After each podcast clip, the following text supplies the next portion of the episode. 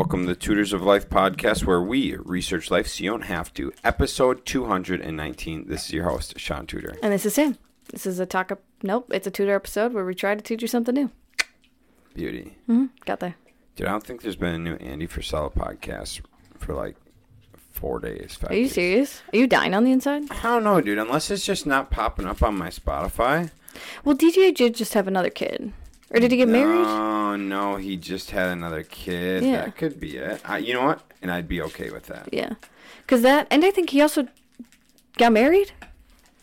Because he was talking about a wedding in an episode. Yeah. No, he was getting married this weekend. You know what? That's right. So the last episode was Tuesday. Mm-hmm. And they probably just had weekend festivities. Mm-hmm. You know what? I'm all right with that. Yeah. Does it make me sad? A little bit. But am I happy for them? Yes. You know for a fact, right? Like, the next episode, he's going to be like, oh, y'all are freaking out that I haven't posted an episode. He gets so mad. For sure. It's so funny. Yeah, yeah. He's like, fuck you guys. Get a life. Yeah. And we're like, our life is you. Yeah. So stupid, dude. I really should bring my coffee cup back downstairs. So that's not there just for looks? No. I thought you put that there for looks. No. There's nothing in it. Like, it is, like, clean, but... I don't believe you. There's definitely coffee stain in the bottom. I think it's actually chicken broth stain. That is disgusting. It's not moldy, so. That's good. You know what we could put in here? The Real AF coffee mug. Truth that. Mm-hmm. Truth that. All right. What's up? What's new? We don't do that in this episode. We can do whatever we want on this episode. I know, but they're Tudor episodes. I feel like they just want to learn. Fuck them. And then we have more to talk about on the talk episode. Okay, sounds good. We put a property under contract. Mm-hmm. Gonna go check out 3 more. Yeah. But we're gonna go look at that one and 2 more. Yeah. It's exciting.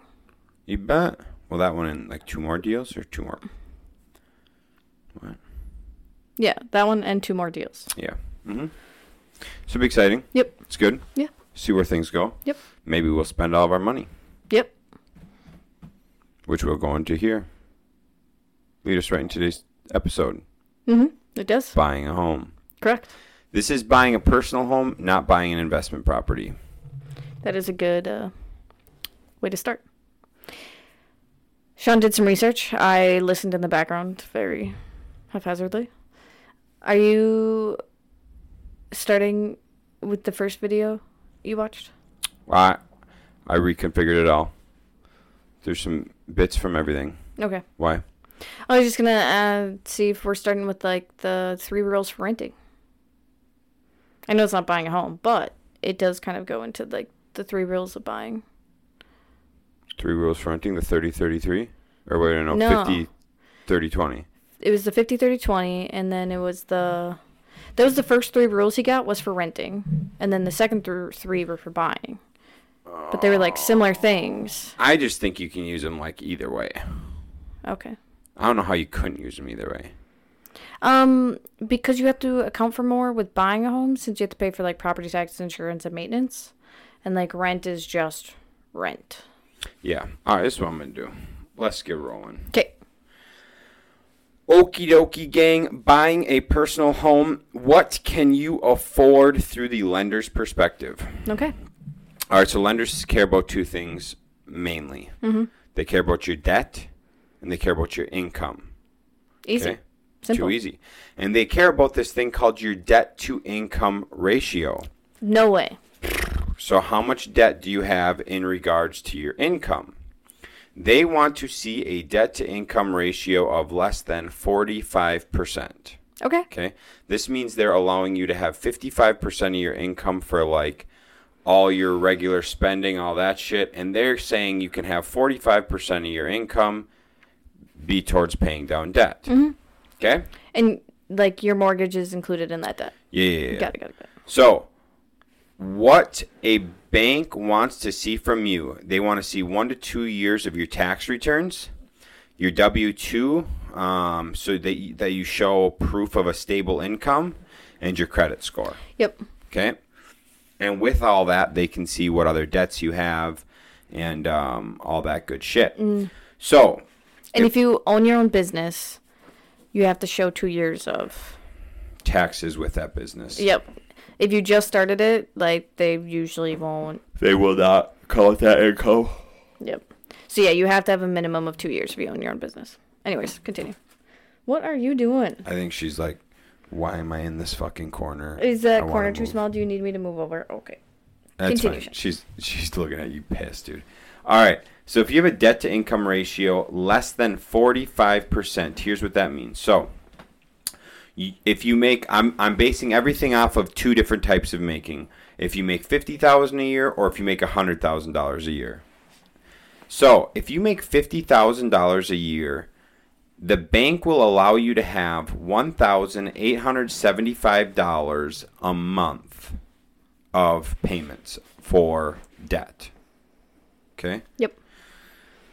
So, if you make $100,000 a year, well, you times by two. So, the bank will allow you to have $3,750 a month in payments. Okay. Okay? Yep. So, and this is gross income. So this is before taxes. Before taxes. Got it. So debt to income ratio. So $3,700. So I'm like $100,000. I think if you're two household income, that's pretty safe to say most two household incomes are probably pulling in around that. Yeah. So that's $3,750 you can have a month in debt slash payments.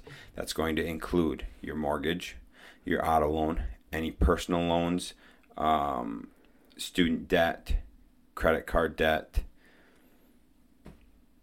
Am I missing anything big there? I don't think so. Okay. So now we know what the lender's looking for. How big of a loan should you afford? How big of a payment should you afford? Not how much can you, how much should you? This is where we go into a bunch of different rules. Okay. Yeah, because a lot of times the lenders will lend you more than what you should pay. Well, that just goes to show that a lender will technically lend you 45% of your gross income. Yeah. If you don't have any other debt, they'll lend you 45% of your gross income on a house. And that's a lot. Yeah. So the first rule is the 20% rule. Mm-hmm. Okay, which means no more than 20% of your gross income is for your mortgage, property tax, insurance. Okay. Okay, so 20% of your gross goes towards mortgage, property tax, insurance. Mm-hmm. If you make $50,000 a year, that's $833 a month. Mm-hmm. If you make $100,000 a year, that's $1,666 mm-hmm. a month, okay, that you can afford. Dave Ramsey says 25% of your gross income should go towards mortgage, principal, interest. Okay. Which mortgage, which is your principal interest, and property tax and insurance. Which doesn't Dave Ramsey usually talk about paying for a house outright? He talks about paying it off as fast as you can, but okay. He doesn't. Yeah. So what he says is 25%. So with $50,000, that would mean you can have monthly payment of $1,041.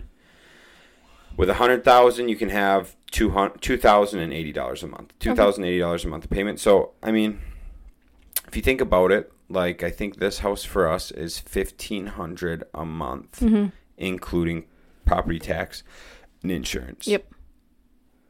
We're sitting pretty decent on our housing front. Yeah, we are. Next one is the 28% rule. Same shit, 28% of gross income or mortgage, right? Mm. Then we move into... And these are, like, different ones that, like, you can pick what fits best mm-hmm. in your life. Yeah, this is all just, like, there's just 1,000 rules for anything you want. Next one, this is probably my favorite one, 30-33 rule. You like this one the most? Yes, and I'm going to tell you why. Okay. Whoa. Out of the percentage rules for gross income, I like this the most. I will tell you the one I like the most. Okay. What this means is 30% of your gross income goes towards your mortgage, property tax, and insurance. Mm.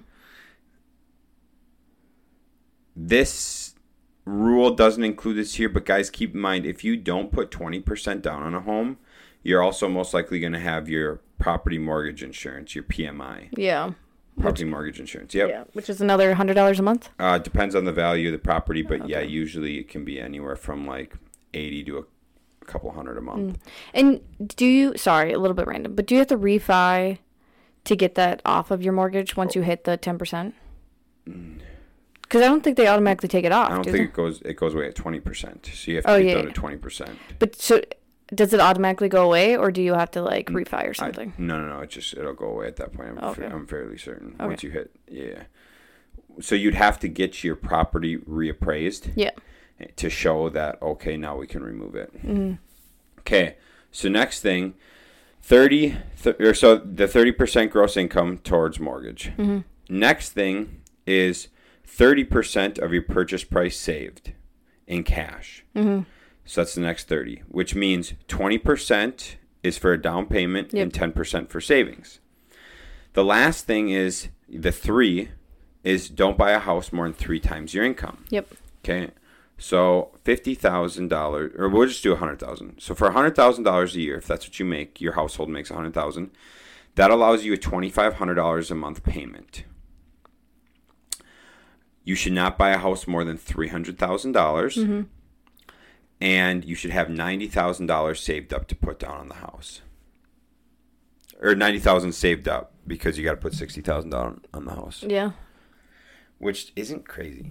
Like if you think about it, if you save for a couple of years, that's not crazy. To save up $90,000, I don't think that's crazy. If you're only making $100,000, well, yeah, you got to go hustle a little harder, guys. Okay, but then the 30% raises. Oh, it's 30% of the home value. So if you go with the max home value of $300,000, then that's what it is. Okay, got it. So I actually pulled up Carl's mortgage calculator. Mm-hmm. So if you were to buy a property for $300,000, yep, you're putting 20% down payment with a 7.5% interest rate for 30 years. Yeah. Okay. You're gonna be at $1,678. A month. Okay. Then you got to add insurance, which is going to be probably around $100 to $150 a month. Mm-hmm. So let's just round that up to $1,000. Let's just say we're at $1,800 a month. Yep. Then we're going to add on our property taxes. Let's say we're at $35 for the year, $36 for the year. So it'd be an extra $300. Mm-hmm. So we'd be at $2,100 a month in payments. So $2,100 a month in payments.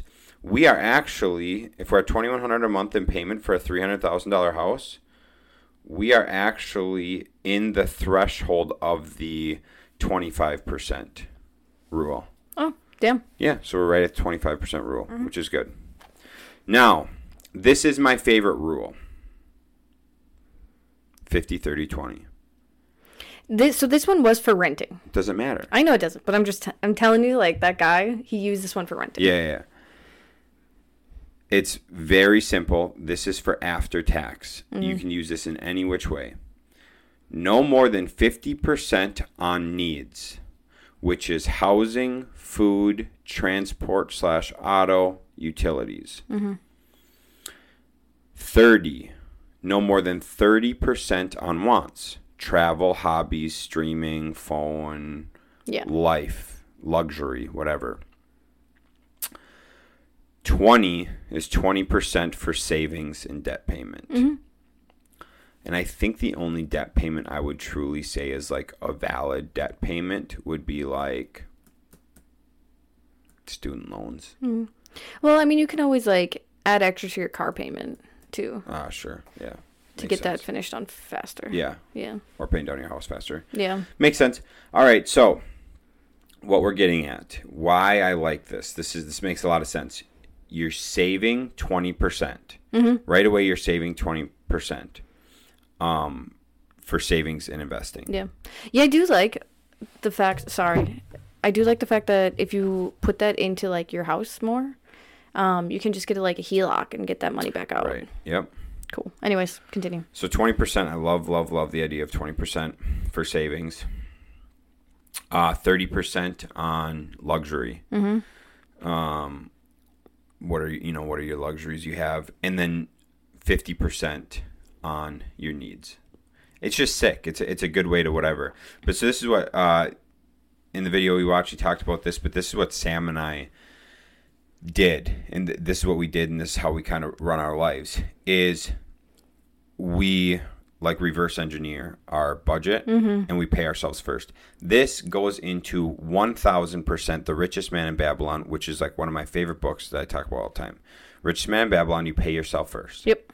So if for this rule you're doing 20% savings, right away you write out a budget, 20% savings, you're just putting that in there. You can't even touch that. And this is after tax, so it's exact amounts. You know what I'm saying? So if you have a $50,000 salary, this is exact. You know how much it is, right? So you set aside 20% of your savings. Then you go into your needs, or like what things you're not going to like falter on. So we have like a pretty strict food diet that we know we're going to spend for food. Yep. We write that in there. So we have our food, we have like our Netflix, our insurance, our auto, Mimi's Bark Box. Mimi's Bark Box, our cell phones, Audible, Pandora. Yeah. We put in the shit that we're like day to day, this is for us. Like this is what we're doing, right? So yeah, all of our subscriptions, all of and then we put in our weekly budget, like Sean and I get $100 cash a week to spend.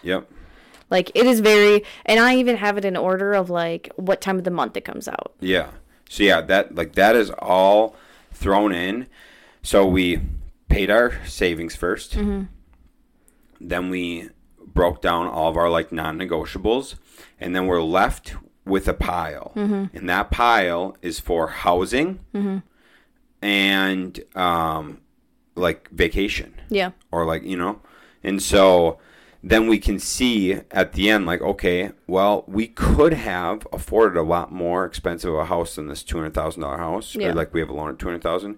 We could have afforded something a lot more, but we decided not to, so we could save money to do like trips and shit, and like have a Corvette, and whatever, you know. Sorry, did you say in there that we save the 20% first and then our budget is based off that? Yep. So we save our 20% and then everything else. Yep.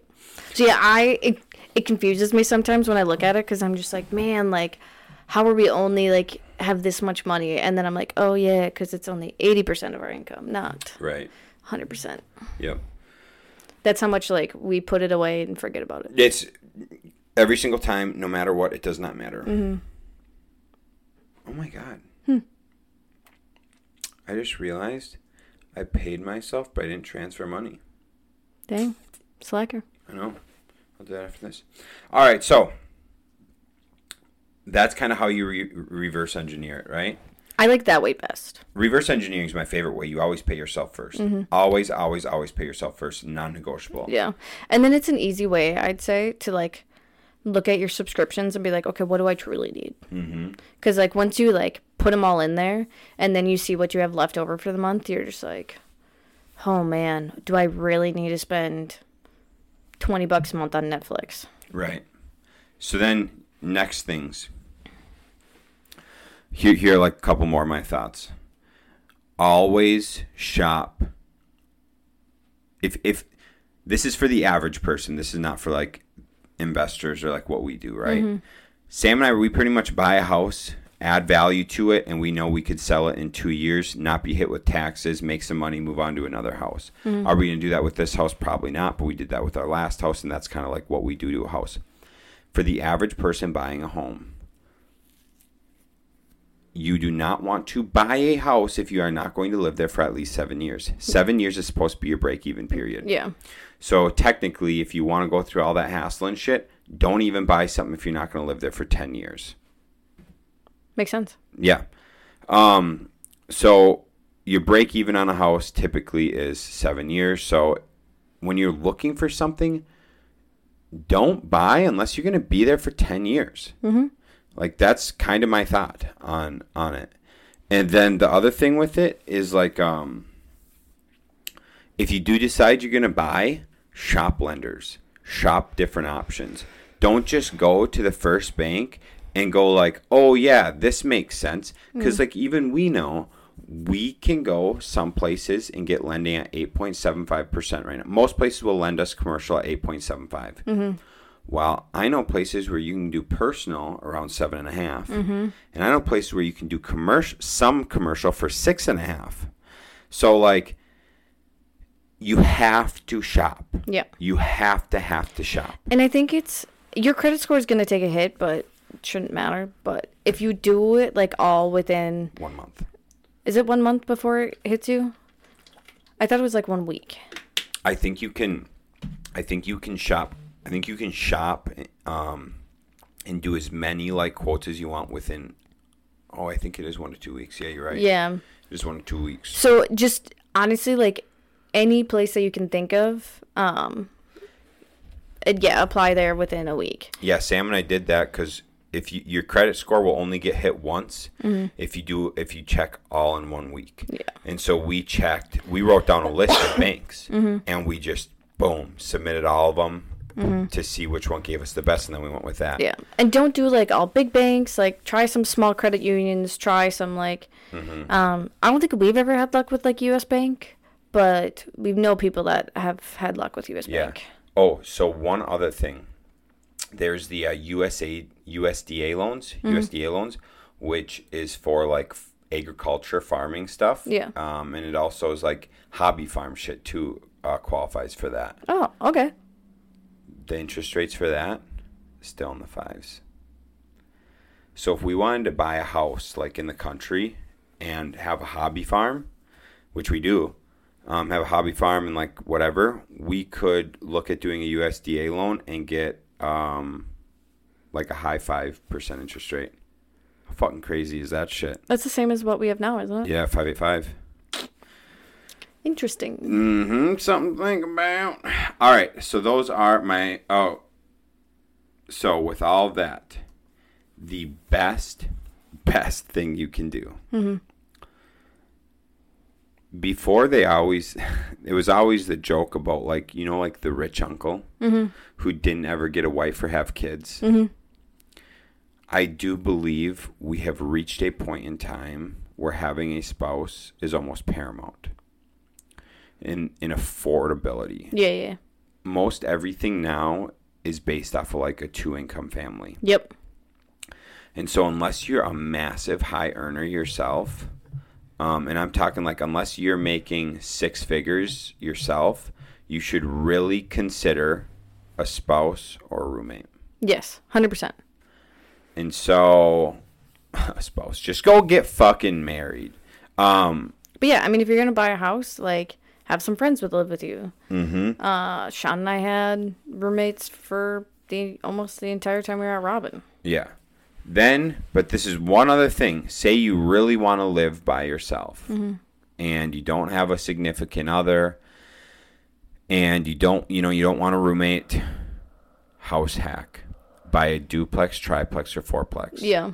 That is probably the best advice I could give. Period. Is if you can look at buying like a 4-unit property, live in one of the units with like, even if you got a significant other or a roommate, dude, you can actually make money to live. Yeah. And that's all that extra money you can save to invest and keep doing that. Yep. And you can get a new one of those every year. And you can do that for, I think you can have up to 10. So you can do it for 10 years. 10 personal? 10 personal. Yeah.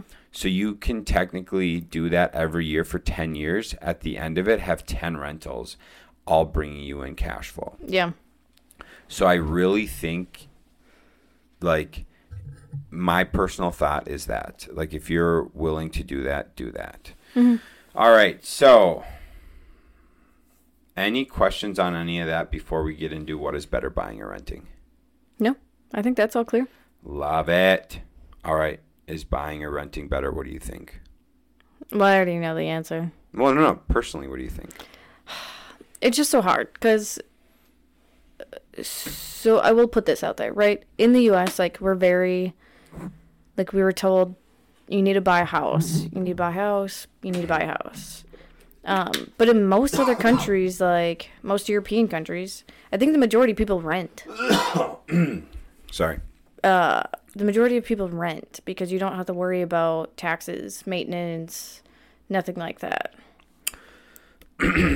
As much as people want to think their house is there is an asset, it's a liability. Yep.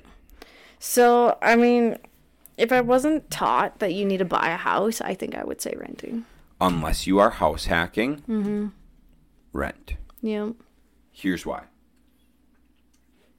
Sorry, I choked on my fucking water like a Neanderthal. All right.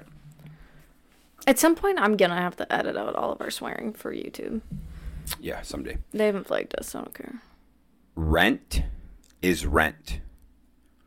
Everything we just talked about is all the rules we just put out and all that shit is just that. So say 25% of our gross income, okay, mm-hmm. we can spend on housing. Mm-hmm. That's $2,500 a month, right? Yeah. You never have a question about what rent is. You don't have to worry about insurance going up. You don't have to worry about property taxes going up. You don't have to worry about maintenance, capital expenditures, other expenses like lawn care, anything like that. All you have to worry about is, or all you need to know is you have budgeted $2,500 to spend on rent, and that's what it is, right? Mm-hmm. What kind of fucking place could we rent for $2,500 a month in Eau Claire, Wisconsin? No, there's some... Okay, hold on. If we were to actually not go stupid and go rent the new dumb shit they're building downtown... My phone? Yeah. It'll be a delayed response, but I will tell you. Remember that. Remember the shit we walk with Ryan. The side-by-side duplexes, 4-bed, 3 baths. You remember those mm-hmm. ones? The guy was getting $1,750 a month in rent. Granted, that was 2021. Yeah, 2021. You remember how fucking nice those were? Very nice. Way nicer in this place. Mm-hmm. Way nicer. For $1,700.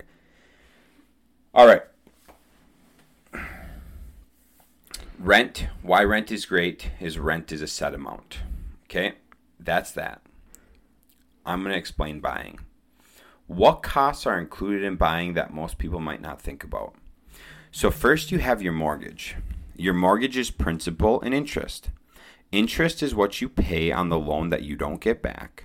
Principal is essentially your debt pay down. There's two main types of mortgage. Your two main types of mortgage is a fixed rate mortgage and a variable rate, okay? Fixed rate means for 30 years you lock in an interest rate and you know your payment for the next 30 years. Mm-hmm.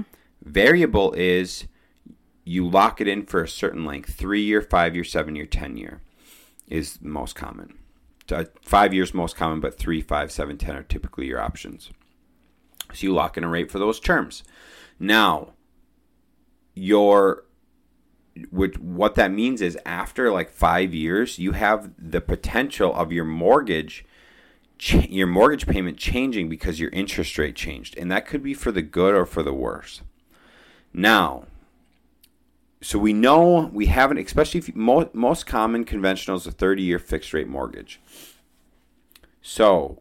we know what we're paying per month. That's awesome, right? Great, mm-hmm. grand, good. We know the exact payment for our property, for our mortgage. Now, what else we have to consider is our property taxes. And you can get your property taxes and your insurance escrowed every year. You can pay that into the bank and they'll send it out and pay it. Your payment can change every month or every year. Your payment can change every year because property taxes tend to adjust annually as the home value goes up. Your insurance also adjusts annually and typically only goes up. So your payment will typically go up most years. Not by a lot, but by a little bit. Mm-hmm. Now we have another thing that's really cool and fun called maintenance. Okay? Maintenance is something you don't have to worry about when you rent, but you do when you buy. So there's a couple rules with maintenance. One is the 1% rule, which means you will roughly pay 1% of your home's value in repairs per year. So we are in a, the home value we have is around 300, okay? That means roughly we will have maintenance of $3,000 a year for this house.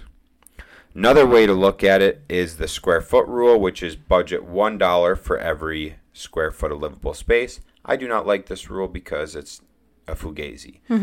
Because we've got like 1,600 square foot in this house. So that would give us half the amount to spend in maintenance, and I do not trust that.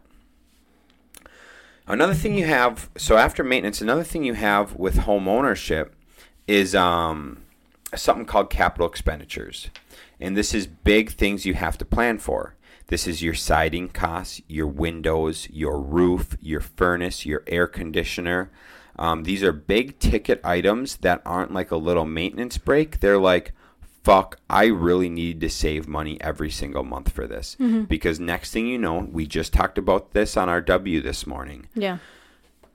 What happens, like the prices of a roof, I'm going to tell you the price of a roof, how much it's gone up in the last 7 years. I was talking to a gentleman who's got a rental very similar to the size of mine. He said he got, in 2016, he had that property redone by a contractor. That contractor charged him $12,000 for material and labor to do that roof. We had gotten 3 different quotes, and the 3 different quotes were $32,000, $35,000, and $38,000. Roughly 3 times the amount to hire a company for labor and material to do the same roof. 7-year difference. That's insanity.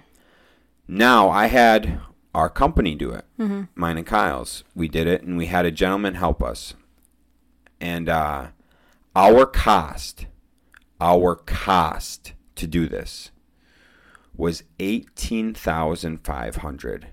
That was our cost to pay for material, the cost of material, no markup, and to pay for our guys at the cost of our guys. Not charging out at what we charge out at $75 an hour. Mm-hmm. It's to charge what we pay hourly. Our cost was $18,500. That's how much this shit has gone up in 7 years. So what I said to Sam is the average family does not have more. I think the average family only has like $2,000 in their savings. Yeah. It's very, very low. Don't quote me on that exact amount, but it's definitely not a roof. No, the majority of the people don't have $10,000 in savings. Mm-hmm. This house on this roof to contract out to a customer is roughly $10,000 to do this roof. Damn. On our personal house, mm-hmm. Okay? So that would eat up all of somebody's savings if you save $10,000. Mm-hmm. Now, what happens in the same year when your roof and furnace goes out and your furnace is $4,500 to replace and your roof just went out for $10,000? Who's got $15,000 laying around? Not many. Not many people. So I was saying to Sam, capital expenditure wise, people that own a house, they might be able to pay for the maintenance that's coming up. Mm-hmm. How many people can afford their new furnace? How many people can reside their home? And this is why Kyle and I have a business. Mm-hmm. These houses, people neglect them. People neglect them for 30, 40, 50 years because they don't know how to save. Right. They don't put that money back into their house to keep it in good condition. So Kyle and I have to come in. This is where houses become a big liability. You're either consistently putting money into the house mm-hmm. for upkeep, or you're not putting money in for upkeep and you're not going to have the value when you go to sell your house. Right. And so people will go to sell their house. They bought their house for $100,000 and $2,000. They bought their house for $100,000. Now they're looking to sell it to us for $90,000 23 years later when the market's gone way the fuck up. Mm-hmm. And they're like, no, this doesn't make sense. I should get this much more. And I'm like, yeah, but for 23 years, you didn't put a roof. The roof's starting to leak. So now do I not only have to do a roof, I have to repair drywall in the house. The siding, that's wood siding that you need to scrape and paint. And you could have just scraped and painted it 10 years ago and you'd be fine, is now rotted. And now I have to redo your siding. Oh, you also haven't updated your kitchen in 45 years. all your floor coverings need to be redone. Your bathroom's leaking. You can see the fucking, your wax string's been leaking on your toilet for years. Your house, because you did not keep on the upkeep, that house that's worth $200,000, if you would have done all these things and done all the upkeep, it probably would have been about $60,000 to $80,000 over the years, and you would have made $20,000 from owning that house for 23 years. Instead, you didn't. Mm-hmm. And now you're losing money by me buying it from you because you didn't want to do the upkeep throughout the years. And that's why if you are owning and not renting, your mortgage payment a month, I believe you also need to factor in your savings. Mm-hmm. So like us, we pay $1,500 all in.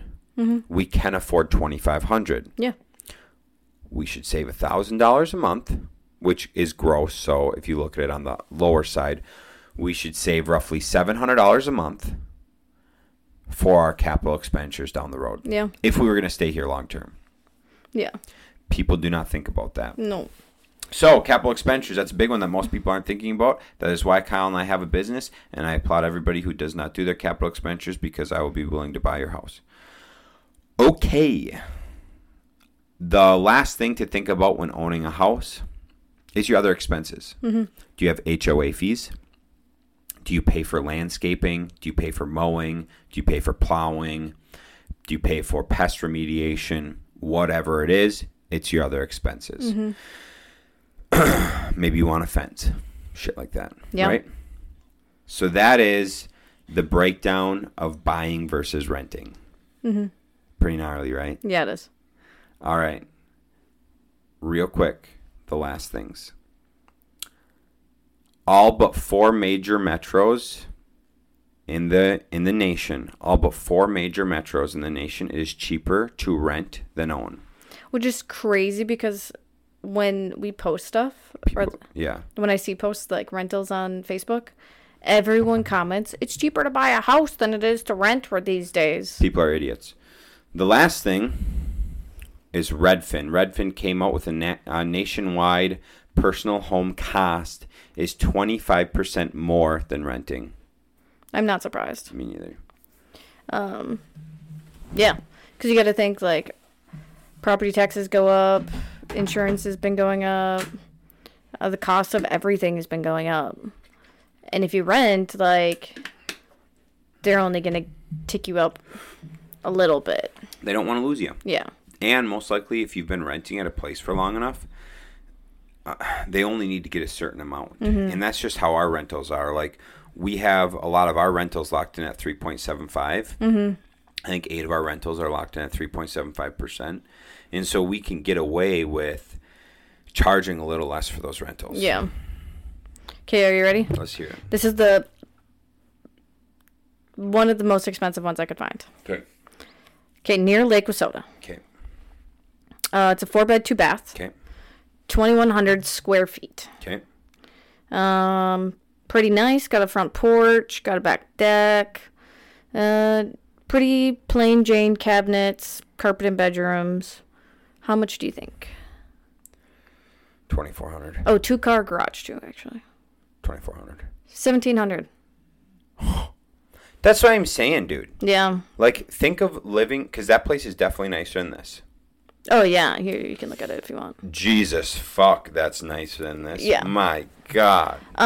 There's a couple that I found also by Lake Wissota that had granite countertops, much nicer, like much more updated kitchen, 1,600. But those ones are 3-bed, 2 baths, not 4-bed, 2 baths. So I mean, I guess the difference is we don't have a big yard with this. Yeah, obviously. Right. Owner pays for lawn, water, septic. Tenants responsible for electricity, propane, trash. That's decent too. Yeah, that's actually really good. That's fucking decent. $1,725. Think about that for a second. Mm-hmm. We pay I think it's $1,580 we pay for our house. $1,580. Yeah. Well, I guess you. Okay, yeah, right. Go ahead. Sorry. That doesn't include any. We got upkeep on this motherfucker. Mm-hmm. We got upkeep. Yep. There ain't no upkeep on that cocksucker, mm-hmm. dude.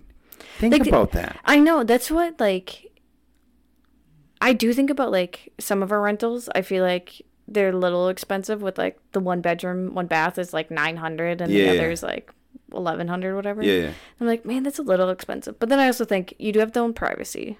Yeah. So that's really nice. But, like, those ones had septic issues. Mm-hmm. They don't have to pay for it. Mm-mm. We do. Mm-hmm. So, I mean, if we didn't own rentals, I would say, yeah, we could rent. You're thinking we could rent from ourselves. I didn't say that. You said that. I know. I could see it in your eyes. I can see it in your eyes, babe.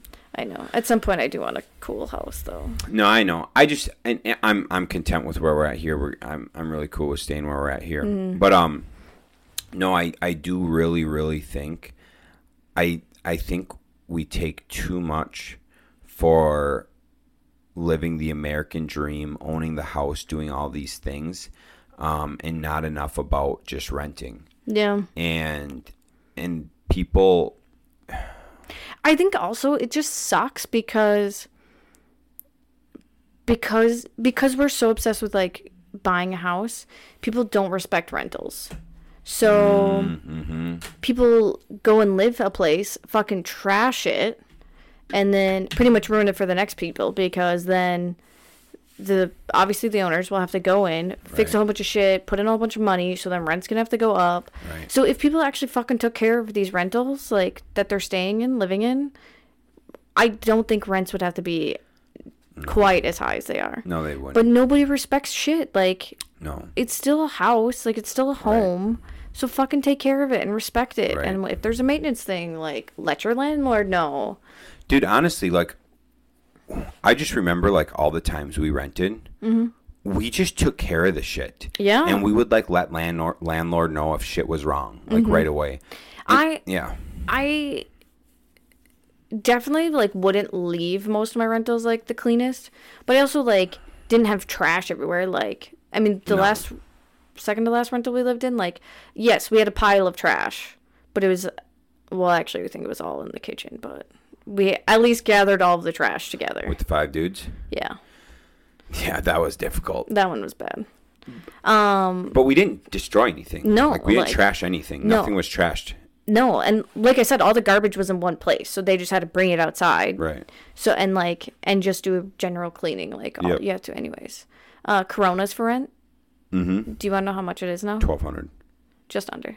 Really? Mm-hmm. All right, guys, so before Sam and I bought our first house, I proposed to her that we stay renting in the property we were renting for $745 a month. It was a 2-bed, 1-bath with a 1-stall garage. It was a duplex, upper, lower. And they allowed pets. It had a little fenced-in yard. I proposed to Sam, my love, we're looking at buying a house for $1,500.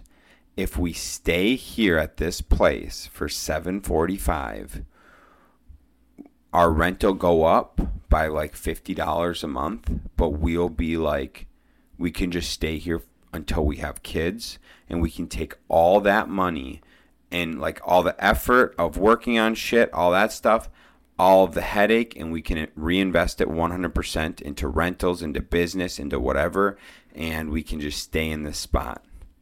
And lovely Sam did not want to do that. We went on a different route, which is fine. We made money off of that house. We made money, but But remember, my whole premise behind it was, like, all the time we spent fixing that house up and doing that stuff, we could have done a flip, and would we have seen similar returns? You know what I'm saying? Yeah. And, like, not having the hassle of moving, not having the hassle of roommates, nothing. We just had, like, the spot. Yeah. You know. That was, like, my whole premise behind it. And and the other thing with that is, and this was the whole thing about Kyle and Katie when they moved from their campus place that they were only paying, like, $750 for. Yeah. Landlords, like, it's for rent for $1,100 now, right? Roughly. Yeah. If we would have stayed there, it wouldn't even be at $1,000. Because they wouldn't want to lose us. Yeah. They would only increase, because they'd say, hey, we got good tenants here. Guys, we have to increase based on whatever. It's going to be a $50 increase. Yeah. Okay, sounds good. Great. Thank you. And so we would have been there for the last 5 years. Mm-hmm. So our $745, we'd be at $1,000 a month. Yeah. But that's still, for our income, is nothing. Yeah. Little fenced in yard. You know, I mean, I'm glad we moved and we did the things we had the experiences we had.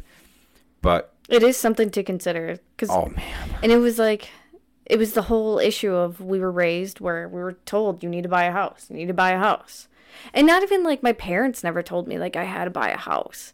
But just I feel like society in general is so like buying a house is better than renting. And it's not. And I was over here the whole time, babe. Like, I know. I want to just rent. Fuck owning. Owning sucks. Mm-hmm. And then I decided to buy a bunch of rentals. Owning really does suck. Yeah, it does. But that's my investment strategy. Mm-hmm. I'm balls deep, and I'm going even deeper. Yeah, we have raised some of our rents quite a bit, but we did then an exchange of like, we need to do things on this place. So like, in order for us to fix up your place while you're living there, we do need to charge you more. And not only that, we bought it based on a price. Yeah. I mean, we buy these things for 3 to 4 times the amount of what the owner bought it for 25 years ago. Yeah. So not only has it not been updated for 25 years, we bought it at a 3 times the price what they bought it at. We have to increase. Yeah. You have to think what they were charging for rent before us, and we had to do a $300 increase. Dude, they're making way more money than we make. Mm-hmm. They were making way more money than we were making. I like to say, like, the renters can't blame us. They can blame the previous owners. They didn't stay up with market rent. They weren't doing increases, things like that. No. And another thing I will say, and this is, like, not to be an asshole and go back on what I was saying. If you get pissed at your rent increasing to near market level, mm-hmm. go buy your own fucking house and pay more. Like, people throw a pity party. Oh, you're increasing my rent to $100 below market value because you bought it from an owner. Mm-hmm. Yeah, you're still getting a good deal, and it's way cheaper than if you go buy. Mm-hmm. Like, we had a couple people obviously get mad with the rent increases, and then you can tell they must have went and looked around, and then they're just like, nope, that's okay. Yep. I'll pay that. Thank you so much. We love it here. Yep. And you're just like, cool. So yeah, that's what I got. I highly suggest renting. Some of my coworkers rent from us, and they're definitely like, we're gonna stay here for a while. This is what I recommend. I recommend either renting or house hacking, mm-hmm. which is essentially renting from yourself. Mm-hmm. And I fully, fully recommend having money saved up before doing so. Mm-hmm. If you are going to buy a house and you're going to rent out some of the units and you're going to live in yours and rent it out, or essentially rent from yourself, you better have 10% of that goddamn purchase price saved up for if the furnace goes out or if the roof goes out or whatever. Yeah. And especially if you got a duplex or a 4-unit, you might be dealing with 4 fucking furnaces, pal. Mm-hmm. You might have 4 furnaces to worry about. Mm-hmm. So be smart. Yep. And a roof on a 4-plex, if you're doing like a ranch-style 4-plex, $30,000 to $40,000 to redo. Yeah. So be very, very smart with how you're rolling. Mm-hmm. We were thinking of house hacking with a 4-unit, but the 1-unit needed to be completely redone if that person ever moved out. The appliances and furnaces and water heaters were all from when it was built like 20 years ago. Mm-hmm. And we're just like, that very quickly can be a lot of money. And the rents were below market. Mm-hmm. The way we looked at it was, it was at the top of our purchase at the time is mm-hmm. $525,000 roughly. Hindsight, we should have gotten it. 100%. We should have done it. We should have lived in it. We should have just increased things slowly. Yeah. We 100% should have done that. But so rents were about $250 less per unit than we were told mm-hmm. when we actually got real numbers in. So it was the total income of the property was $750 less than we were told. Yep. One of the units needed updating. Three or four, I think all four of the furnaces were coming up at the end of their life. Mm-hmm. There was some massive stuff there, but hindsight is always 20/20. They sold that property for $675,000 this year. Are you serious? Yeah, we could have made 150 G's just by owning it for a year. Because I was 22. By owning for a year and a half, we could have made, yeah. So hindsight, it for sure would have been worth it. Yeah. But I mean, if living there, once at first we would have had to pitch a little more money forward that we could afford. Mm-hmm. We easily could have afforded it. Yeah. And we had the money in savings too. But if we would have taken the 2 years and just slowly got rents up to where they're up to market value, we would have had to pay a little more than we wanted to for 2 years, but we could have, that was easily in our budget. Mm-hmm. It was easily in our 25%. Yeah. So, yeah, I mean, overall, it was a foolish move on our part, but it is things to consider, though. Right? Like all those, we did have the money, but definitely audience things to consider is shit like that. Mm-hmm. We fucked up, but, and we just keep fucking up, but maybe we'll learn from it one of these days. I don't know. Maybe. Questionable. Cool. Anything else? No. Cool. All right, guys. I hope you enjoyed that talk on buying a personal home where we tried to convince you to rent forever. Yep, pretty much. Cool. All right. We'll catch you later. See ya.